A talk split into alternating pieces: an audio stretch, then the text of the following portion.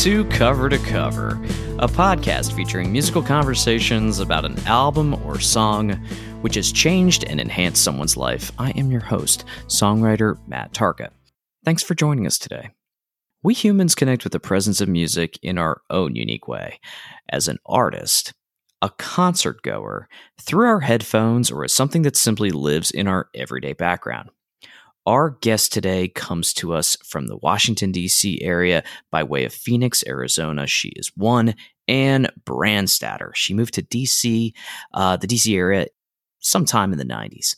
A communications professional by day, Anne moonlights as a local rock star in bands such as Grandma's Mini, Mimi Loco, and most recently AJ and the Kids, and a new pandemic duo as well titled Smart Patrol.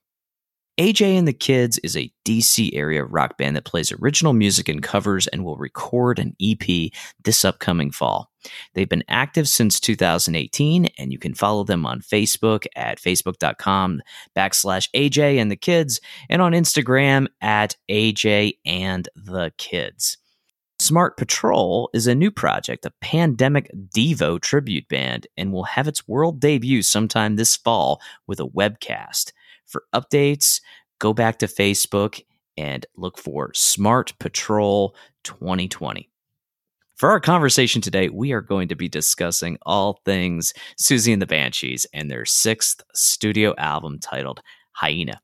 Hyena was released back in 1984, and it was the first Banshee studio album to be released on Geffen Records, which also reissued the rest of the band's catalog. So without further ado, let's welcome Anne to the program.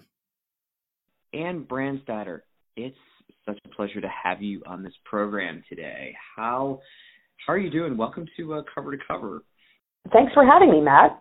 Um, I'm honored that you uh, want my opinion yeah, for your well, for this podcast. I think that's great.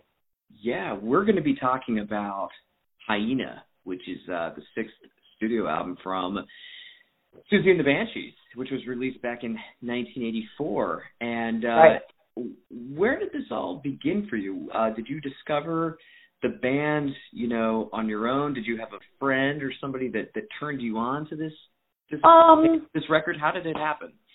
um, I was in high school at the time, um, and I believe that I had a friend or a group of friends that was that we were really into the music. Um, similar to the Cure, you know, we uh, I had a, a lot of friends. We were all into, you know, all those early mid '80s indie rock bands before you know it was called alternative. It was I don't know what it was called. It was co- all called underground maybe, um, underground rock. Um, so you know, it was me and a cluster of my friends, and you know we were always discovering new bands, and Siouxsie and the Banshees was one of them. So it was a I don't know if I personally discovered it. I I think a friend may have turned me onto it. Yeah. If I remember correctly. Yeah. It's it's interesting that right off the top here you mentioned The Cure because Robert Smith, lead singer and guitarist of The Cure, Yes. composed and recorded I would I think the majority of the songs that comprise Yeah. I don't know if he composed the maj- the majority. I I need I need to look deeper into that, but this album, the reason I chose this album to review was because Robert Smith plays a part on the album. Um, he also toured with them um, for for the in support of the album that came out before this. He did not tour in support of this album, oddly. So, um, yeah, he he's I, he's you know the Cure, one of my favorite bands as well.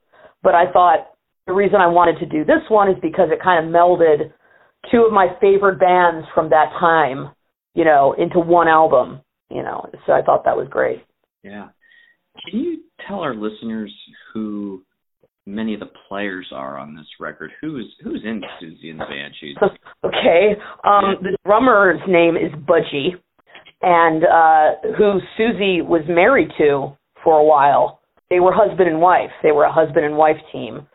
Siouxsie Sioux the lead singer, otherwise known as Susan Ballion, um, and Steve Severin, if I'm pronouncing it correctly, I'm not sure, um, plays bass and had played bass with with Siouxsie and the Banshees from the beginning, from the get go. He's the the one original member of the band.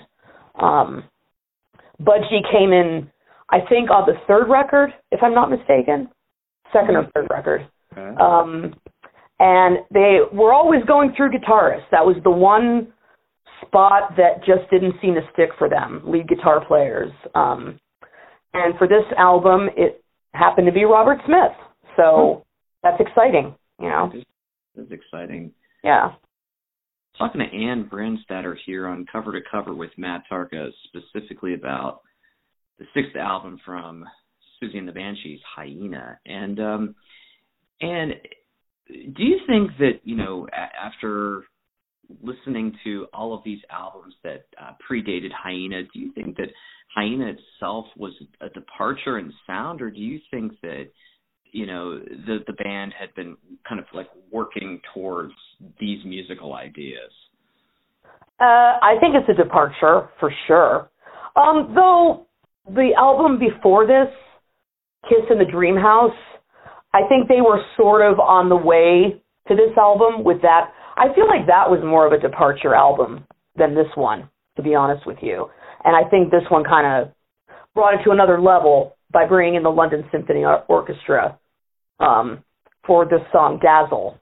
Um, so I, I I don't know. I can't really. I I I think it's well, probably their one of their strongest albums. I wouldn't say it's my favorite, but it's one of their best in my opinion. This feels like a good time to just you know jump right in and talk about some of your favorite songs. You mentioned the opening track, Dazzle, right? And yeah, the London Symphony Orchestra, the, the 27 part arrangement is, is all over this. Um, you, you complement that with you know shimmering vocals and Yeah, some, some moody synths, you know, kind of in the Yeah. beginning playing and guitar. It's um, it's it's kind of a, an it's an unexpected track, perhaps in the sense that you, you have 40 seconds of orchestral instrumentation. So I guess my first question is, you know, I'm wondering if um, this, you know, this had some of the imprint of Robert Smith and his experiences with the Cure, because so often we hear Cure arrangements, you know, that might be 40, 45 seconds at the beginning before you get any sort of, uh, Right. uh, you know, uh, you know, any vocal from Robert. Right.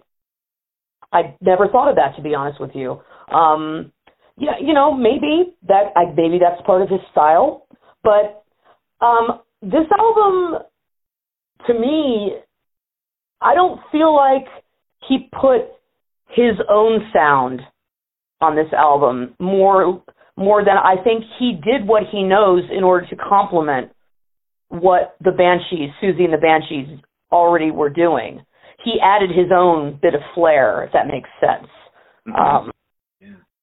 he he he worked with them. He he didn't take over. He he was low key, but he was also a strong presence at the same time. But except he let her shine, and he was in the background. If that makes uh, if that makes Yeah. sense. Yeah. You know, I think he's a true musician. Yeah. you know, in that sense. He's he wasn't he's not he didn't need to be, make it all about him, you know, and that's the sign of a true musician and somebody that works well with others. So, you know, Absolutely.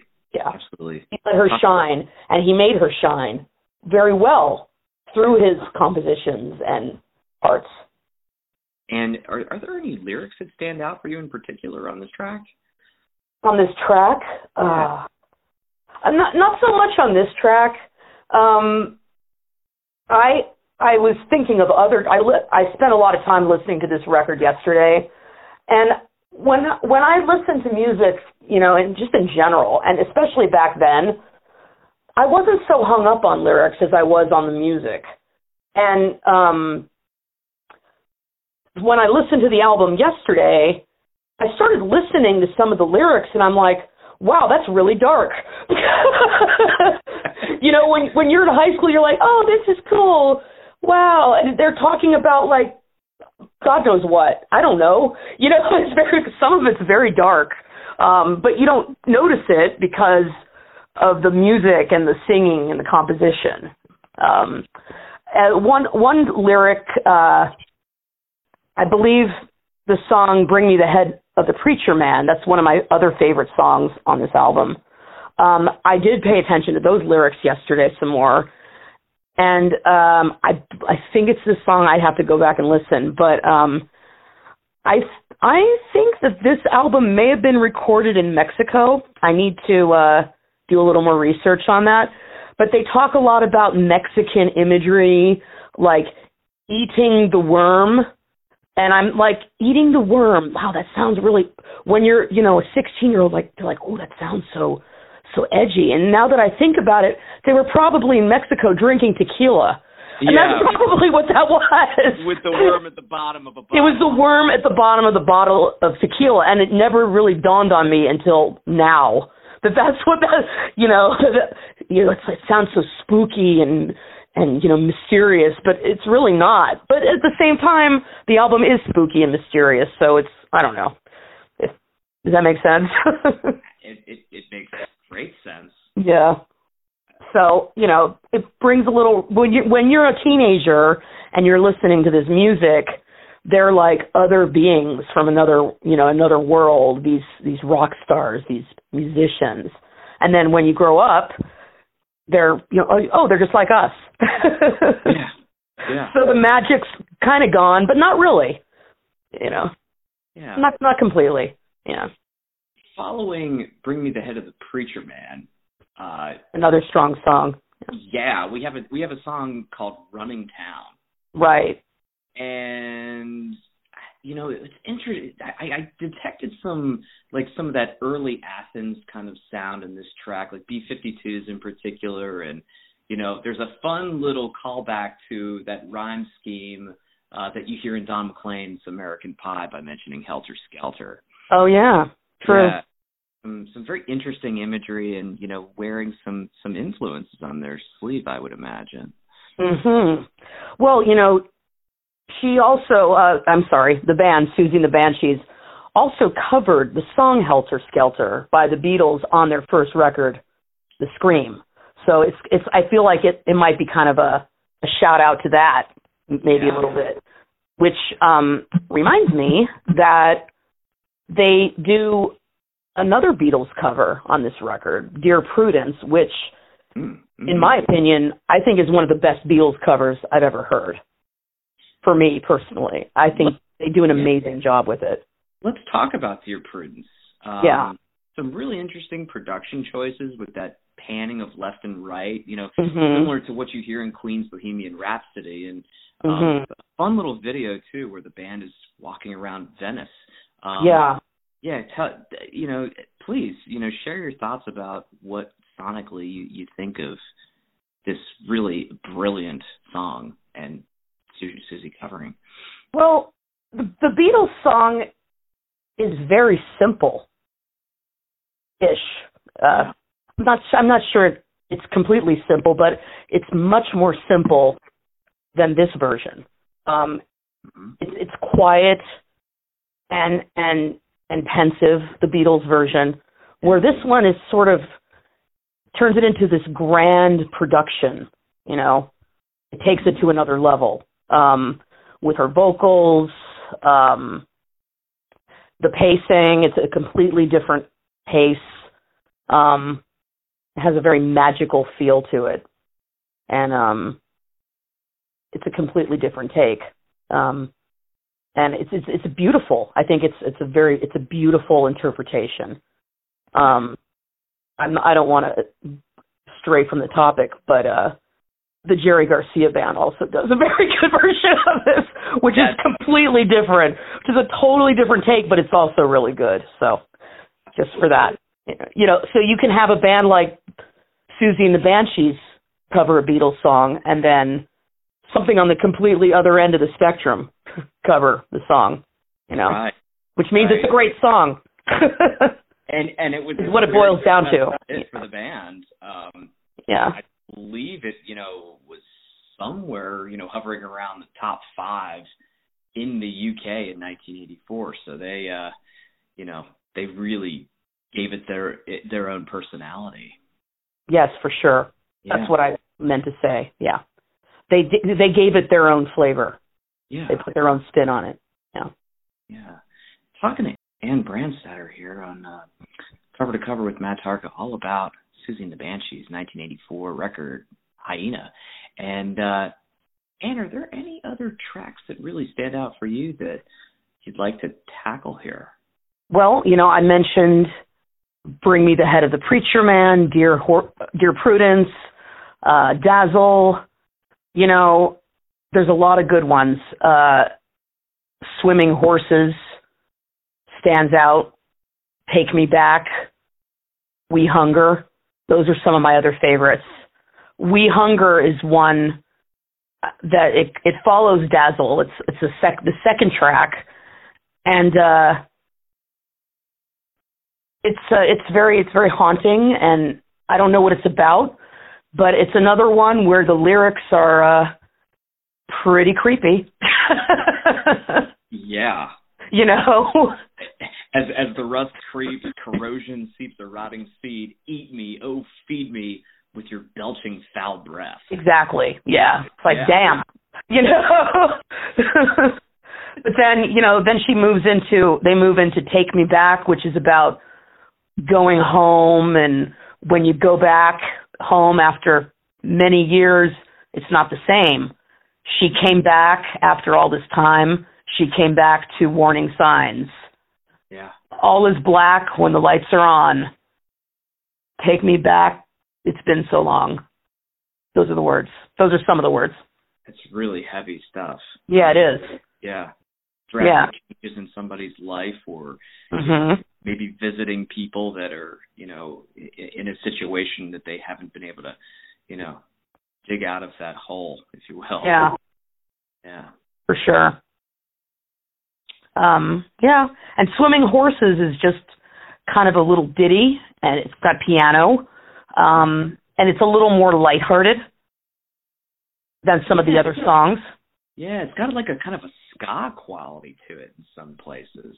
Perhaps, Yeah. perhaps. Yeah. Um, I would like to talk about the guitar work of Robert Smith on this album, and I feel like um, "Bring Me the Head of the Preacher Man" um, has some of his best guitar work on it. Um, he has a nice little lead going in the background, and also in "Dazzle," um, while you have the orchestra happening, you have this guitar riff in the background where which brings me back to the point that you know what he what's doing what he what he did he added to it but not it wasn't overwhelming what he did it fit it was just right whatever he would add on guitar Yeah. so Extra flavors. yeah Talking to Anne Brandstatter here on Cover to Cover with Matt Tarka, all about Siouxsie and the Banshees, all about Hyena. And uh Anne, I'd like to ask you a question about cover art as it relates to Hyena. yes Um, i was just trying to find the back cover and i and i can't find it i know what it looks like from memory though yeah. It, it it sort of resembles a mosaic. And uh yes you know, I was I was i have the front cover in front of me Yeah, I'd love to get your thoughts on it because art, you know, supports you know so many pieces of music, whether it's released digitally or on a vinyl record, cassette, CD, what have you. Um, I was just wondering what what's conjured up in your mind when you see this work. Do you think Well- it's a, a cool representation of what you're about to experience sonically? i think so Yeah. Yeah. It's kind of psychedelic. Um, it kind of has a little maybe a Picasso feel to it, which you know, um, maybe a maybe even a Mexican theme. I know Picasso wasn't Mexican; he was Spanish, but um, it might even have a little bit of that Mexican feel that I was feeling with uh, "Bring Me the Head of the Preacher Man." Um, Yeah. it has a, you know, this looks like artwork that you would not see in the United States. Definitely. To me. Um, And there's fish. No, it's which is a hyena. Excuse me. It is. It is. It's so interesting you bring up Picasso because I was thinking about his painting just now, Three Musicians. mhm. And it has that sort of Excuse me. kind of angular look to it and Uh-huh. yeah, that's uh that's so cool. It's so interesting. And then and then the back cover, which I can't see because I can't seem to get a picture of it right now. Um it has them all like in black and white, all the bandmates in black and white in squares, if I remember correctly, on the back cover. And Siouxsie is on all fours wearing this bondage gear. which which is hilarious to me. you know? yeah, yeah, yeah. So it it which doesn't really fit at all with the cover art, but it's fun, you know. Um I can't remember what the other guys are doing. Uh, I don't think they're doing anything particularly different uh, or special. but but she's like this, you know, this this beast. Like she's trying to be like this wild animal or something. The way she's dressed up, she's on all fours. You know, it's kind of funny. Definitely. yeah, Yeah. and this is the height of her her look. You know, with with the makeup. You know, the the the crazy makeup and hair. You know, the Mhm. I believe it's Egyptian style makeup. I, I'm not sure. Uh, me, I, I didn't, do my research on that, but um, growing up, you know, pe- me and my friends, we would always try and mimic it just because we could, you know, because we could, and, and it was it wasn't easy. it wasn't easy Yeah. to do, you know. It's Yeah. very intricate. You need to take a few hours during yeah, the day to really that's it's not easy. Yeah. So, yeah. And thank you so much for being on the program today. I really appreciate you uh, sharing your thoughts about Hyena from Siouxsie and the Banshees and um, how much this record is is meaningful to you. So thank you. For sure. And thanks for for inviting me and I'm glad I got to share my opinions on it. I really appreciate it because it's a very special record to me. Hey, my special thanks to Anne Brandstatter for taking some time to stop by the program today. For all of you listeners out there, thank you very much. And please remember to hit that subscribe button on that device in which you listen to your favorite podcast, whether it's Google Play, Stitcher, Apple, or wherever you get your podcasts. Take a moment to tell your friends and your family about our show. Let us know how much you like the show by giving us a good rating. That'll certainly help us appear higher in those search results. And feel free to drop us a line at hello at cover to. Intro and outro music of our podcast is produced by Jarrett Nicolay at Mixtape Studios in Northern Virginia.